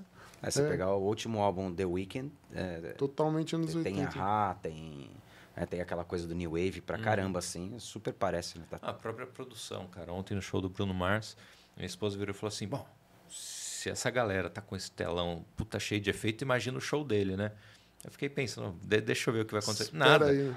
Sai o telão de LED, é, são as luzes, tipo, cara, bem 70, 80 mesmo. É isso, cara, é show é de luz, mas é luz. É tipo, é aquele negócio analógico, não tem telão de LED cheio dos efeitos. A pegada dos caras é essa, o show, puta, animal. Então é isso, vinho também é moda que vai, que volta. o que, que vocês andam curtindo, assim, de, de ouvir hoje? Já que a gente está falando de. Cara, eu tô ouvindo rádio, cara. É, eu, eu tô ouvindo rádio com muito. Não, antena 1 eu ouço muito, cara. E tô gostando, assim, é bem legal, cara. É, mas eu fico é, passando, né? Tipo, de uma rádio para outra, assim, eu, tal, vou, vou pulando. Uhum. É, simplesmente para ver. Às vezes, eu, às vezes eu quero que a música mexa comigo, às vezes eu quero ver o que tá rolando, às vezes eu quero passar raiva, porque. Parece que não tem nada que preste, sabe? Você muda, muda de estação e nada parece que conversa com você ali, né? Mas eu não tô, não tô com nada muito específico, assim, de curtindo alguma coisa, assim, né? Às vezes eu me pego ouvindo alguma coisa muito antiga, assim, falo, pô, isso aqui era demais, né? Alguma coisa meio soul, assim, mas não fico querendo revisitar aquilo uhum, o tempo uhum. todo, né? Como já fiz em outras épocas. Né? Não tem nada assim de cabeceira, tipo, é, sempre não, rola. Eu tava ouvindo muito aquele Of Monsters and Men, sabe? Que achei bem legal. É... Daí eu acabei ouvindo vários álbuns deles na sequência, assim, e tal. Vendo... Querendo prestar atenção nas letras e nos arranjos, assim. Mas... E também tava até ia comentar com o Dani se a gente conseguiria fazer o que o pessoal tem usado muito em algumas músicas hoje, aquele efeito que parece que é uma multidão cantando junto pelo fundo, assim, sabe? Tipo, que é uma ideia de, de reverberação, uhum, assim, uhum. você pega uma voz em coro, assim, fica muito legal, assim, para alguns sons. Né? Mas foi isso. Não, eu, assim, eu tô sempre ouvindo coisa nova, assim, então eu, eu, eu já não, não ouço rádio já faz muito tempo, eu ouço muito Spotify, então uhum. é a questão ali, talvez eu esteja até meio viciado pelo algoritmo ali do meu Spotify, do meu YouTube, é, e acaba caindo em certos tipos de artista, mas eu gosto da galera que mistura, né? Tipo, é, eu, é, dificilmente eu fico ouvindo as mesmas coisas muito tempo, então uhum. eu vou migrando, né? Então sempre ouvindo alguma coisa nova, assim. Hoje, especificamente, eu estou ouvindo um cara chamado Matt Corby. Eu já ouvia antes, é que ele lançou um álbum agora. Esse cara é um australiano. E, e é até difícil definir o som dele. Porque ele é muito instrumentista, ele é meio blues, ele canta absurdamente, assim, e tal. Ele, ele, faz, ele mescla muita coisa. É, mas, assim, talvez uma referência um pouco blues, né, um pouco R&B, alguma coisa de rock, tem vários elementos ali diferentes. Um outro que eu estou ouvindo também é um cara chamado John Butler. Eu estou bastante nos, nos australianos. Uhum. Esse cara é um instrumentista muito bom também. É, tá uma parada meio, meio surf, meio, é, mas também com mais com instrumentos acústicos, né? E também bem legal assim a onda que ele faz. É, e tem, bom, e, e, é as coisas que eu os de sempre, né? Que nem eu gosto da Her, que é uma cantora americana que inclusive vai se apresentar no Town é, uma, é de R&B, mas ela eu, eu gosto porque ela é do R&B, né? Ela tem um lance da batida, né? Aquela coisa tudo, mas ela toca guitarra. Então acaba tendo um pouquinho de rock, acaba tendo um pouco de, de jazz na, na pegada do som dela. Eu gosto das misturas, então eu fico meio aberto assim, ah, de repente o que, que tem, o que, que tá acontecendo aqui, né? Eu quero, eu quero tentar entender, quero absorver isso e, e trazer pro meu som. É, massa. A outra que mandaram, vocês meio que responderam um pouquinho, mas né? Qual que é o segredo para se manter nativa por tanto tempo, né? Não, não, Na desistir? É, não desistir do sonho nas primeiras quedas, né? Acho que é saber vender, né? É Porque é tratar eu... como uma empresa, de é, fato. É que eu acho né? que o problema do músico é esse, né? Porque se você não ganhar dinheiro tocando, você vai ter que fazer outra coisa. Uhum. Então você, você precisa monetizar o seu, seu trabalho ali. Eu, é, músico é um profissional muitas vezes muito ruim, sabe? Porque é, às vezes o cara ele tem um sonho que ele não abre mão, ou ele é, toca só para ele, não toca para as pessoas, ou ele não formata o trabalho dele de uma maneira vendável, né? É, porque, por exemplo, é, é, é, sei lá, o cara toca violino, aí ele pode tocar na, nas orquestrinhas, fazer casamento e tal, mas ele também pode pegar um, é, montar uma pasta de playback e fazer coquetel. Por que ele não faz isso, sabe? Uhum. Tipo, não, ele não para, não, cantor. Ele toca várias músicas meio pela metade, não toca um violão, não faz. Né? Ele precisa formatar aquilo de uma maneira vendável. E, e depois de ter esse produto em mãos, ele precisa vender aquele produto, porque a música é um produto como qualquer outro. Né? É, você precisa é, fazer propaganda, você precisa ter algo para entregar, você precisa ter qualidade na sua entrega, você precisa ter profissionalismo na sua entrega. Né? E se você não fizer a, é, toda essa, essa parte, você não vai é, ganhar dinheiro tocando, porque ninguém vai na sua casa te dar dinheiro, ó, oh, como você é gostoso, toma aqui, ó, né? né? então, é isso, né? Para mim é isso, né? O, o, como você se mantém na música por tanto tempo é conseguindo ganhar dinheiro com ela, né? É, são três pontos aí, né? Eu acho que são três pontos importantes. Primeiro é realmente é viabilizar, né? Afinal de contas, você precisa. É. É, para você estar na música, para você melhorar, você vai ter que se dedicar. Para você se dedicar, se você não ganhar dinheiro com isso, vai ser é. praticamente impossível, porque você vai ter que se dedicar a outra aí a transição, né? Aquela parte que você tá. Você vai ter que ter um emprego para para manter ali, ficar estudando à noite, para depois conseguir fazer uma transição e poder para de trabalhar. Aí tem um lance muito importante que o Rafa falou, que é assim, é, é você tocar para as pessoas, né? Eu acho que primeiro a gente começa tocando para a gente, mas você precisa tocar para as pessoas. Você tem que entender o público, você tem que fazer, você tem que realmente fazer algo para as pessoas, né? E eu acho que eu coloco um terceiro ponto que eu acho que é que é bem importante, que é você ter personalidade, é você colocar a sua personalidade naquilo que você tem faz. Tem diferencial no seu produto. Né? Exatamente, né? você não, ser, não cair no genérico. Você não cair na, na, é, uma, um termo que eu gosto de usar é commodity, né? Você não pode virar laranja. Você pode até trabalhar com, nesse sistema, né? Só que você vai mas... ser um músico que as pessoas não vão lembrar de você. Não, mas a, a questão, é, a, a questão aí também é o seguinte: talvez você até consiga é, algo sustentável com isso. O problema é que você não, né, é, você não se realiza dessa forma. Também. Você se isso. sente mal, aí você se sente commodity, né? Quer dizer, você, você fica uma É, eu tava, você tava falando e eu tava pensando que realmente minha resposta está bem completa, né? Claro que tem um outro lance, né, que pode fazer o cara desistir da música, que é mesmo que ele esteja viabilizando financeiramente aquilo que é o roqueiro que toca sertanejo, que uhum. fica de saco cheio e acaba largando. O cara é sideman, ele, é. ganha, ele ganha uma grana só que a segunda-feira para ele é tão dolorosa como a do é, cara que vai bater tipo, ponto. Né? Exatamente. Né? O cara tá vivendo uma vida desgraçada exatamente. ali, tá tocando um estilo que ele não curte, né? Hum. Qualquer coisa. Que é o mais comum é isso. É o cara que é, toca rock vai ter que ir por sertanejo, né? Porque é difícil um cara do sertanejo tocar rock, porque o mercado do rock não é tão bom quanto o do uhum. sertanejo, né? Então, é, o cara... É, provavelmente ele vai ter que. A gente tem muita sorte de fazer um estilo de música que a gente curte muito, né? A gente gosta disso, talvez isso seja parte do nosso sucesso também. Mas é, para quem não um cara gosta de um estilo muito excêntrico, alguma coisa assim, hoje ele vai ter que apelar para alguma coisa de internet, que ele vai conseguir vender para um nicho específico, uhum. né? Porque realmente Aí a gente está lidando com situações mais delicadas aí, né? É, até tem. assim, né? Tipo, a, o, o, legal da internet é que a internet é um espaço aberto para muitas coisas diferentes. Talvez antigamente é, as coisas fossem muito mais afuniladas. Elas dependiam do que passava na TV, né? Dependiam de alguma coisa muito específica. Então, se não está dentro daquilo, não, simplesmente não vai funcionar e pronto, né?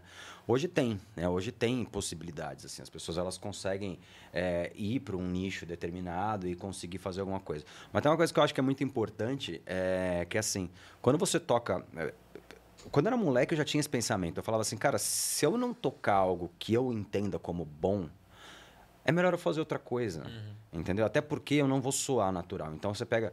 É, por exemplo, eu não, é muito difícil eu chegar. É, eu não conseguiria cantar o, um, o, o, o, rap, por exemplo, do, da galera do rap mesmo, porque eu não tenho a, a, a, a parada dos caras. A linguagem. Eu não tenho a linguagem. Vivência do... Não vivi isso. Não sei, entendeu? Tipo, não sei mesmo, não, não, sou eu. É a mesma coisa você pegar a famosa história do samba de japonês que o povo fala. Fala assim, cara, beleza, o cara vai chegar, até, até vai tocar bem, o cara vai executar legal, mas, pô, o samba é, é do cara do samba, ele tem aquele, aquele lance, ele tem, né, o swing dele. Putz, mas ninguém vai tocar um cultura, pandeiro como né? o cara do samba, entendeu? Então, eu não vou me atrever a fazer isso, por mais que eu ache legal pra caramba, assim, entendeu? Só que eu não sou esse cara, entendeu? Então, eu preciso ser o cara que eu sou. Então, dentro disso, eu sei que esse range eu abraço. Uhum. A partir disso, fica muito difícil. E o que acontece muitas vezes é que o músico ele fala: não, cara, isso está dando grana, vou para cá. E não é ele. E aí já não faz mais sentido você estar na música. Você poderia estar em qualquer outra coisa. Uhum. Grana não é natural, grana. né? Não, não, não soa. A gente, eu acho que o ser humano tem muito isso, né? Que a gente é, mata a mentira muito rápido, né? Você vê a mentira na cara da pessoa, a pessoa tá fazendo um negócio não, é que não é autêntico, é você já, tipo, a pessoa tá interpretando um papel que não tá cabendo, né? Por isso que o bom ator é aquele excelente mentiroso, né? Aquele cara que vai convencer você de que ele realmente acredita naquilo que ele tá fazendo. Né? Eu perguntei para vocês o pedido mais inusitado, mas não perguntei o que, que é, sei lá, música top 3 aí que a galera sempre pede, assim, top que é clássica. 3. que Qual nunca que, falta. Dos pedidos dos pedidos que a gente recebe, o que que vem sempre? Pearl Jam vem bastante. É, Psycho Killer, o pessoal pede uhum. muito, né? É, que mais? O que, que você lembra aí? Ah, o pedido de show, né? O, o pedido de show geralmente é a, a, galera vai muito naquilo que ela tem certeza que você vai tocar. Uhum. Né? Então o cara é a mesma coisa. Se o cara toca MPB, ele vai chegar para um cara da MPB e vai pedir o chão de giz, porque ele sabe que o cara vai tocar o chão de giz. Tipo, não tem erro. É um pedido uhum. que ele não vai ser frustrado quando ele for fazer. Às vezes o cara tá no show, ele vai pedir lá o Per Jam, Psycho Killer, que ele sabe que você vai tocar. Não vai ter uhum. erro e vai dar muito certo. Né? São músicas que realmente funcionam pra caramba, né? Guns N' Roses. É, né? existe esse lado. Existe o lado também de casamento. Algumas músicas também que são muito pedidas, né? Tipo... É, de casamento é aquele A Thousand Years, Thousand né? Years, essa é... Muito. Essa é top, top. O Uma música muito bonita da também, Sheeran, né? né? tem bastante também, ainda, ainda tem bastante. Foi feita para ser música de casamento, né? Quando ele criou essa música, já fez ela pra É ser aquela Mary You, né? Que também Bruno Mars, Mary né? You, do Bruno Mars também. toca direto. Beatles rola também, né? Here Comes the Sun, sempre Tem, tem, né? tem, Beatles tem de vez em sempre. quando tem mesmo. É, de casamento tem as clássicas, assim, que rola direto, né? É. E que mais? A, a Aleluia, né? Hum, Aquela. uhum. Leonard Cohen, na verdade, É. tem uma versão do Do Jeff Shrek. Buckley. É, Do Shrek. tem uma versão de um cara chamado Jeff Buckley. Essa versão, ela é sensacional. Eu aconselho todo mundo a ouvir, porque ela é muito boa. É, ela já é uma outra, uma outra vibe. é. Acho que é isso de, de música E, e, e da que vocês curtem tocar mesmo? Tem tipo, alguma preferida do repertório Que eu vocês, vocês olham um pro outro e falam, pô, essa é. É, é de fase, né? Tem É bem de aquelas. fase, é, é. de fase. Deixa eu ver se eu. Agora. É que tem umas músicas que eu gosto muito de tocar, que nem eu gosto muito de tocar aquela Desarme do Smashing Pumpkins, que né? é legal. É, mesmo Aires, que era uma música antiga, que foi. Eu gosto de tocar ela, a execução dela é gostosa, assim, sabe? É, eu consigo me expressar bem, tem bastante coisa ali pra, pra mim, né? Tocando ali.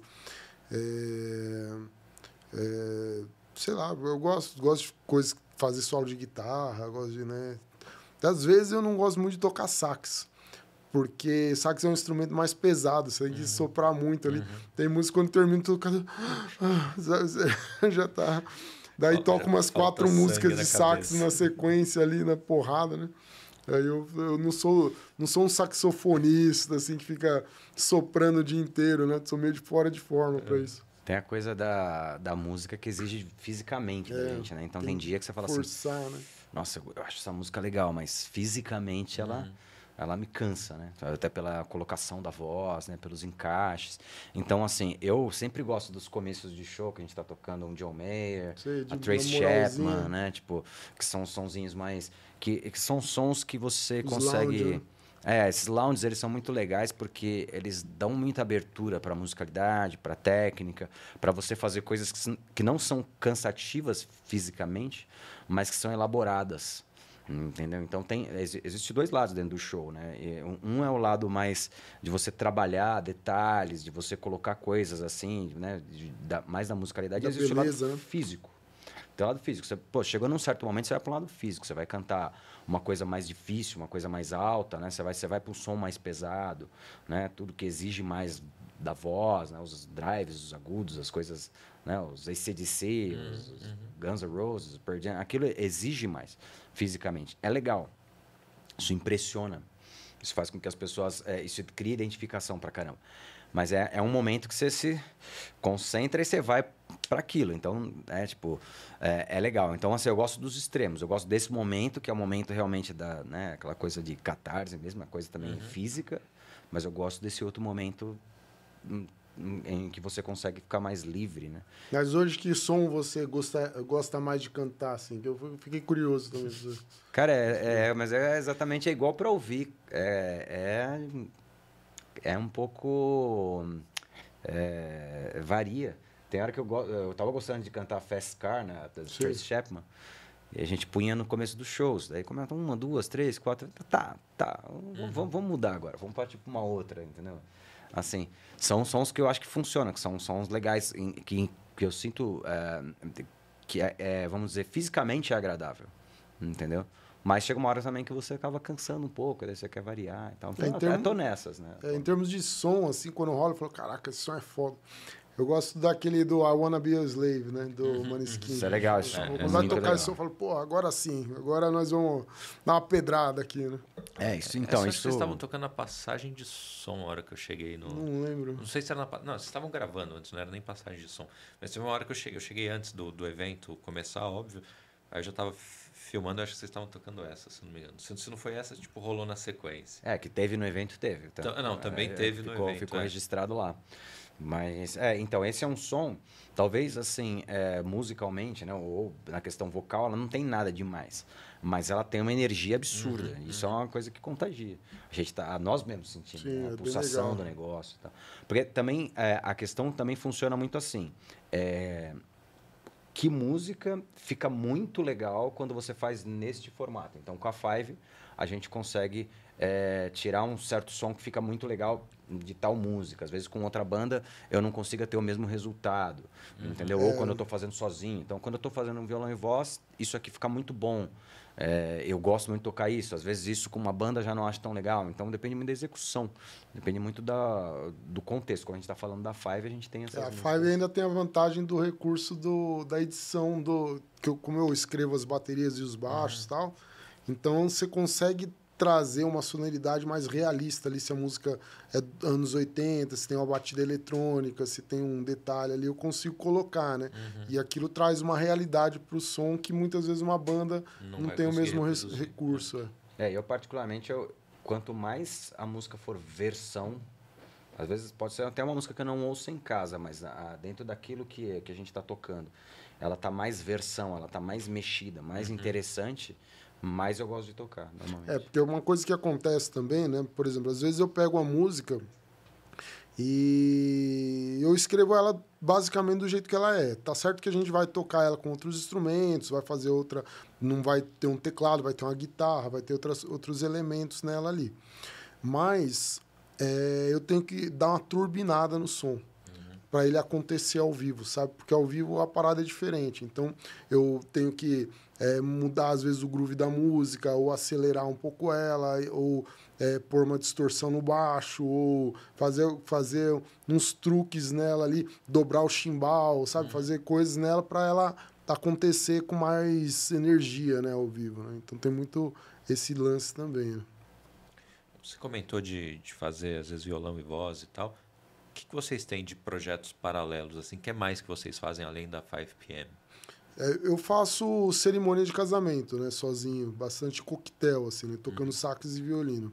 É, eu me eu, eu me contive a me manter só nisso, né?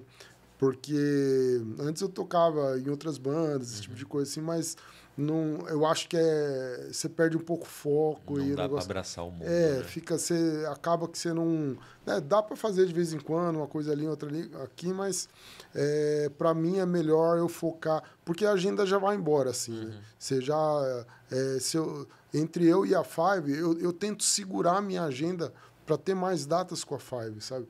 Porque senão eu não quero engolir as datas da Five também, né? uhum, né? Então, uhum. vocês imaginam se eu ficasse toca aqui, toca ali, né? E, e, como tudo que eu vendo sou eu que eu vendo, que vendo, né? Eu não eu não trabalho para nenhuma nenhuma banda de casamento, nenhuma nenhuma outra banda assim.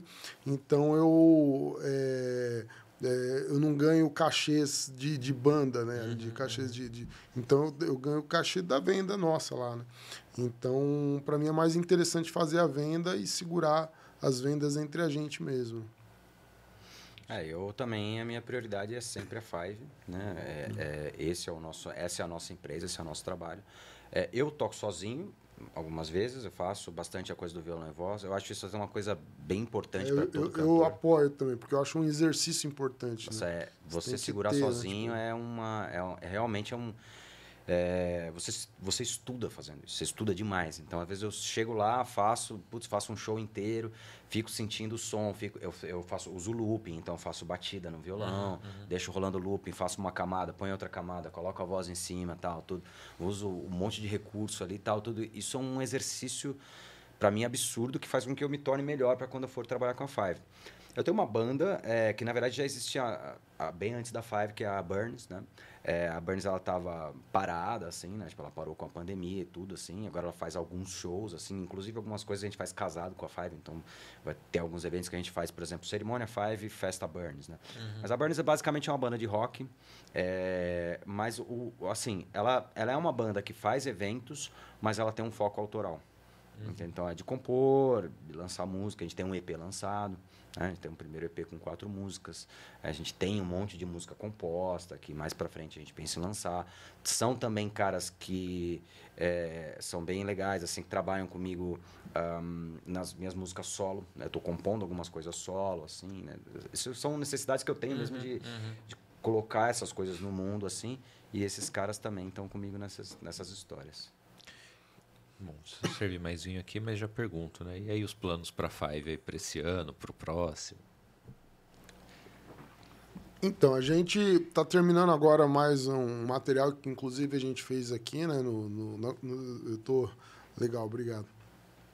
É, fizemos aqui na, na Crossroads com o Jailton, né? Que, inclusive, só temos a agradecer, porque já fizemos muita coisa Parceiraço. junto. É, parceiraço nosso. Aniversário dele hoje, parabéns. Verdade. É, Ele parabéns, trouxe vinho, trouxe vinho, parabéns, Jailton. E, e a gente pretende ainda gravar mais e lançar mais coisas e, e expandir nossos anúncios, né? A gente... é, eu tô até com, com um planejamento aqui que ainda não comuniquei o Dani, mas eu quero... Vai eu quero- comunicar ao vivo, É, vou ele não vai poder falar assim, não, mas para para aumentar a nossa nossa gama de clientes tudo né? Então o objetivo é esse sempre cre- crescer fazer trabalhos porque a gente vem numa crescente né? De cada vez fazer trabalhos mais legais trabalhar com com com estruturas melhores com gente né fazer vínculos fortes de parcerias né aliás todo mundo que quiser a gente tá aberto a, a parcerias aqui a, e a fazer coisas bacanas juntos né? É, mas a, o objetivo é esse, é sempre subir cada vez mais na qualidade das nossas apresentações, no, no, no nosso atendimento, na, na nossa abrangência, no nosso, na nossa logística para poder atender todo mundo ali, né? Tudo e funcionar bem, né? A gente também tá com, ah, com uma versão trio, né? É, tem... É, que a gente inclusive gravou aqui um teaser aqui né, na Crossroads, porque também algumas pessoas elas, elas curtem aquela ideia da, da coisa um pouco mais vintage, um pouco mais orgânica, então a gente tem uma versão com batera que a gente quer colocar também no mercado. Né? Então seria essa versão 5 Duo e essa versão 5 Trio, que é um projeto que a gente tem para caminhar paralelo para até abranger aí. Porque algumas pessoas realmente elas querem isso, elas gostam bastante disso, então a gente ah, entende que é importante oferecer também essa.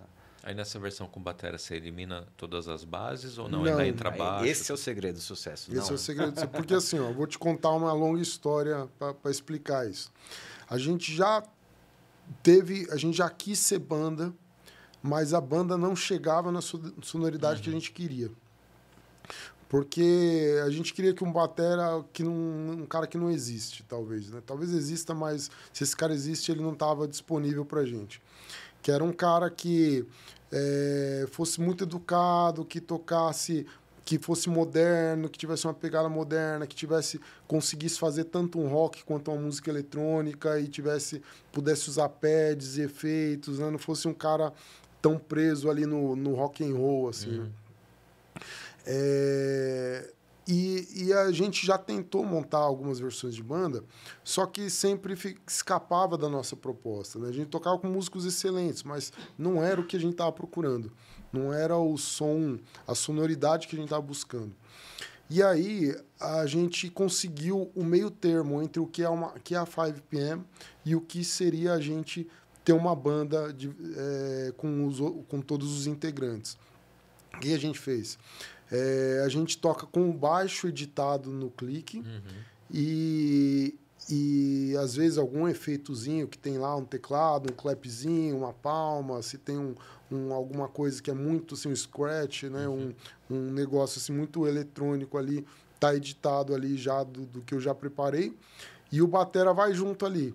E isso faz com que o batera entre na nossa onda. E não que a gente tenha que entrar na onda de um batera que não conhece o nosso som, que não conhece nada. Então o baixo já canta ali a- o groove e o batera ele também consegue estudar pelos nossos grooves, ele consegue entender a linguagem e a, a, a- o metrônomo e a, e a guia da- do baixo já segura ele dentro da música ali e todo mundo fica feliz, alegre e A contente. gente mantém a nossa sonoridade, né? A gente mantém a, a, a, o a que é a versão 5 da PM, a música, versão o que da é música, exatamente. o groove da música. E tem uma tal. textura diferente para quem quer um, um som de bateria acústica.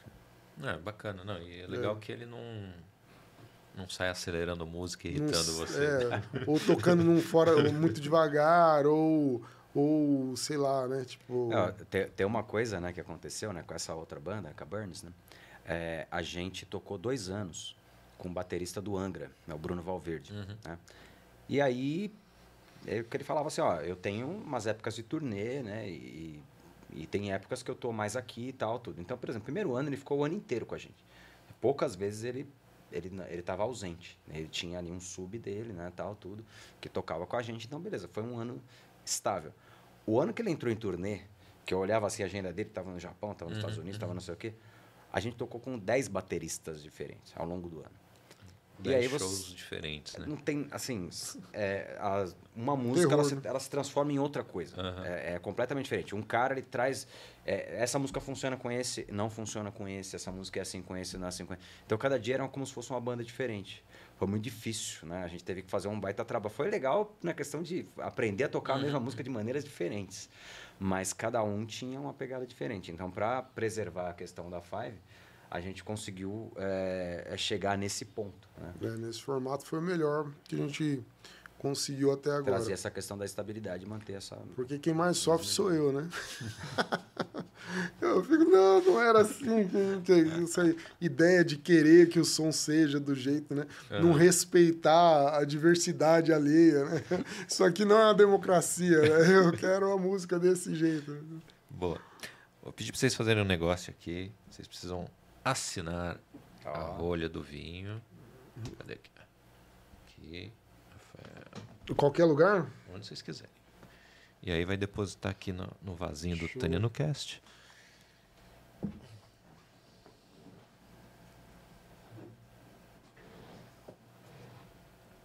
Muito bom. Aí. Ó, que legal isso aí. Ó, já 49 rolha. Eu estava acompanhando lá seu, todas as suas postagens, tem bem Coisa legal. Né? E variado, né, cara? Isso que é legal. A, a ideia opa, foi, ó, 49 rolhas aqui no, no vasinho. Boa. Cara, a ideia sempre foi, foi essa, tipo, falar de tudo. E, cara, demorou 49 episódios para falar de música, porque eu já queria ter feito alguma coisa, né? Tem, tem bastante amigo no, no meio. Tá, Pô, foi uma honra inaugurar, então. Foi, foi bom. Espero, espero que vocês tenham abrido a porteira aí para a galera vir. E, viu? Vocês que não vieram aqui ainda, venham, por favor, né? Os, os amigos músicos. Cara, e para a gente finalizar, que, que, dica e conselho que vocês dão para o jovem? Aliás, eu, eu, antes de, de fazer a pergunta, é uma impressão minha ou o jovem hoje ele não ele não está comprando uma guitarra. Porque assim, quando eu estava no meio, eu vivenciava é, tá e, moda, e, né? e, e, enxergava o que acontecia. Hoje eu estou afastado, então não, não, vejo. Mas a percepção de fora é essa, cara. O moleque está comprando o quê? Sei lá, ele quer ser TikToker, mas não quer ser guitarrista. Não, às vezes o cara ele quer cantar e ele faz algumas coisas eletrônicas ali e tal, monta os sons no, nos pads, né? Tem umas outras, os outros recursos que a molecada tá usando hoje. Uhum. Mas eu acho que é, é, hoje ainda é mais fácil. Porque o cara, é, por exemplo, hoje o cara só é ruim se ele quiser. Porque ele tem milhares de aulas gratuitas no, uhum. nas, no YouTube, em outras plataformas. Ele tem gente ensinando ele a, a postar a música dele. Ele tem. Se eu fosse dar um conselho bom para essas pessoas que têm tudo na mão, eu diria faça as perguntas certas. Uhum. Né? Que é como que eu posto o meu som, como que eu vendo a minha música, como que eu melhoro o que eu estou fazendo, como que eu valido se o que eu estou fazendo tá legal ou não, se as pessoas estão gostando ou não. Então, eu acho que se eu fosse pensar em alguma coisa para o jovem de hoje, seria isso. Faça a pergunta certa, né? É, o, o que tem em relação à música, né, nessa questão do jovem, né, tipo, dessa questão da, da rede social é, muito rápida, né, de vídeos muito curtos, de coisas muito instantâneas, é que as pessoas elas estão cada vez mais querendo é, impressionar, na verdade. Então você pega uma pessoa cantando, ela vai gravar um vídeo de logo, 30 né? segundos, ele vai tentar fazer 200 melismas muito rápidos, vai querer mostrar que ele chega numa nota. Então o que você vê dentro da música, é, às vezes, em alguns casos, está em cima disso. É, o que eu acho muito importante, isso eu falo para meus alunos, assim, né, pensando na questão da voz, mas eu acho que isso se estende para qualquer instrumento, é, crie uma personalidade, né? É, eu falo para o cantor especificamente, eu falo assim, é, antes de você ser muito bom ou de você ser muito virtuoso, você fazer coisas muito difíceis, tem uma voz bonita, tem uma voz bem encaixada. É, tem uma voz que a sua mãe fala assim: Nossa, filho, que bonita a sua voz. Uhum. Isso não é realidade em alguns estilos, né? Exatamente. Não, não é. Não, mas começa assim. É porque a, a questão é assim: cê- cê- o cara começa assim. Cê, Pô, cara, sua voz é, ela é boa. Aí beleza. Aí você vai fazer o que você quiser. Sim. Aí você vai encaixar as coisas difíceis. Se você quiser fazer algo caricato, e, e isso Sim. tem a ver, tipo, às vezes o cara. Ele vai fazer o caricato, né? Então, ele não pode ter o caricato como referência. Mas assim, cria algo bom e a partir disso você vai colocar as outras coisas. Não o contrário, que eu acho que a tendência é buscar o contrário. É buscar o caricato primeiro e buscar primeiro também aquilo, um monte de firula que acaba não dando consistência para a música. É, a cul- você falou isso, eu acrescentaria o ponto da cultura. Porque a- as pessoas, às vezes, elas querem fazer algo partindo do... É como se você lesse um livro só e quisesse escrever um livro, sabe? Você só lê um livro na vida e quer escrever um livro. Ah, sim, sim. então você não tem Você cultura... só um podcast, quer montar um podcast. É, Exato. cê- exatamente. Você precisa ter bagagem, né, para contar histórias, para mostrar coisas, para criar estilos novos, para ter diferencial, né? Então, você precisa também é, degustar degustar uma gama grande de coisas para Uhum. para É, poder. eu, né? eu costumo falar assim, é, enxerga. Você pode gostar do estilo musical que você quiser, você pode se envolver com o estilo musical que você quiser, mas enxerga ele de fora. Você tem que entender a música, aí você enxerga. Daí se você fala assim, não, cara, eu quero ser muito esquisito, mas beleza, você tem que ter noção de que você é muito esquisito. Uhum. Mas que esse esquisito, ele, ele tá bem contextualizado porque você tá vendo ele de fora. Se aquele muito esquisito, que nem acontece, tem muitos estilos, às vezes você vê umas coisas muito estranhas, assim, que são, assim, ruins até, de uma certa forma. A- algo- as- o ruim proposital, ele é, ele é ok. O ruim, pela limitação, eu já acho um problema. Então é legal o cara ele conseguir entender isso, ele conseguir ver de fora, até para ele ser consciente no que ele tá fazendo. Eu quero ser estranho, beleza. É, eu quero ser, é, sei lá, eu quero ser muito virtuoso, mas beleza, eu enxergo, eu sei que o que eu estou fazendo é exagerado, entendeu? Você ter noção da proporção das coisas, eu acho que esse é, esse é o ponto. Massa. Bom, o contato de vocês está tudo na descrição, mas passa aí pra galera que tá. Que ninguém vai ler, né? Ninguém gosta de ler o que tá escrito, né? Então só tá ouvindo. Até a galera que, que acompanha no Spotify, que fala assim, ó, eu não, não vejo no YouTube que quando você sobe pro Spotify eu boto no carro e vou. Então ele não lê nada do que tá. Então passa aí pra É, o nosso, nosso Instagram, né, que é o, o lugar mais importante que as pessoas podem nos achar lá, é o 5PM Music, né? 5PM Music. Uhum. Então escreve F-I-V-E-P-M. Aliás, por que Music. o, o, o nome é, tem a ver, sei lá, quando, quando começa o happy hour? É, é, é o chá da tarde. É o chá da tarde. Chora tarde. Eu, eu gente- pensei em fazer a piada infame de gravar hoje às 5 da tarde, mas eu falei, pô, todo mundo tem compromisso, vamos manter as 3 horas, ia mudar a agenda da galera. Não, legal.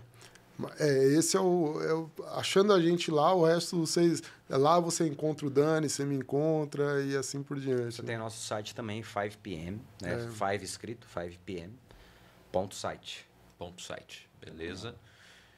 E lá acha tudo, enfim. Tudo, tem tem, tá tem os tudo lá. vídeos, tem, tem coisa legal pra caramba lá. Tem. Vocês conseguem ver um trechinho no, no Instagram do Tanino Cast, lá do teaser que a gente fez do evento.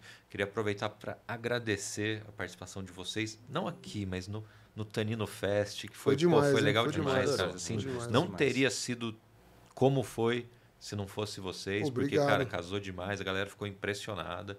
Né? Então, assim, só ouvi elogios do evento. Pô. Ideia de novo aí do Jailton, já tinha isso na cabeça, mas ele que fez sair do papel.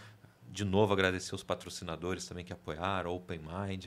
O Lúcio já esteve aqui, a, a Concept Be Safe, o Rogério vai estar aqui no episódio 51 também. Então, toda essa galera, os parceiros do, do, do Vinho, a Vinho e Ponto e a Vinic, foi, foi muito legal. E também agradecer por vocês estarem aqui hoje abrindo o episódio de música, né? Finalmente falamos de música aqui. A gente que agradece. Uma Obrigado. pena que o YouTube derruba, né? Se botar música aqui. né? Seria legal pra galera.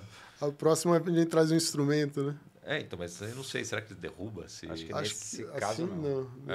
É, se Se tocar você ao vivo aqui, não. É, bom, bom saber. Na, na É. próxima a gente faz assim, então. Pra quem assistiu a gente até o final, muito obrigado. Se não deixou o like no começo, deixa agora o like, ó. Episódio legal pra caramba. Você que assiste à noite ou no outro dia, enfim, deixa um comentário, fala o que vocês acharam, faz pergunta pra banda para eles responderem aí no, nas perguntas aí depois. Isso aqui vai ficar pra eternidade. Enquanto o YouTube não cair, esse episódio tá no ar. Galera, muito obrigado. Valeu, valeu. Saúde, Saúde. até a próxima. Um prazer ter vocês aqui. Valeu. Até a próxima, galera. Saúde.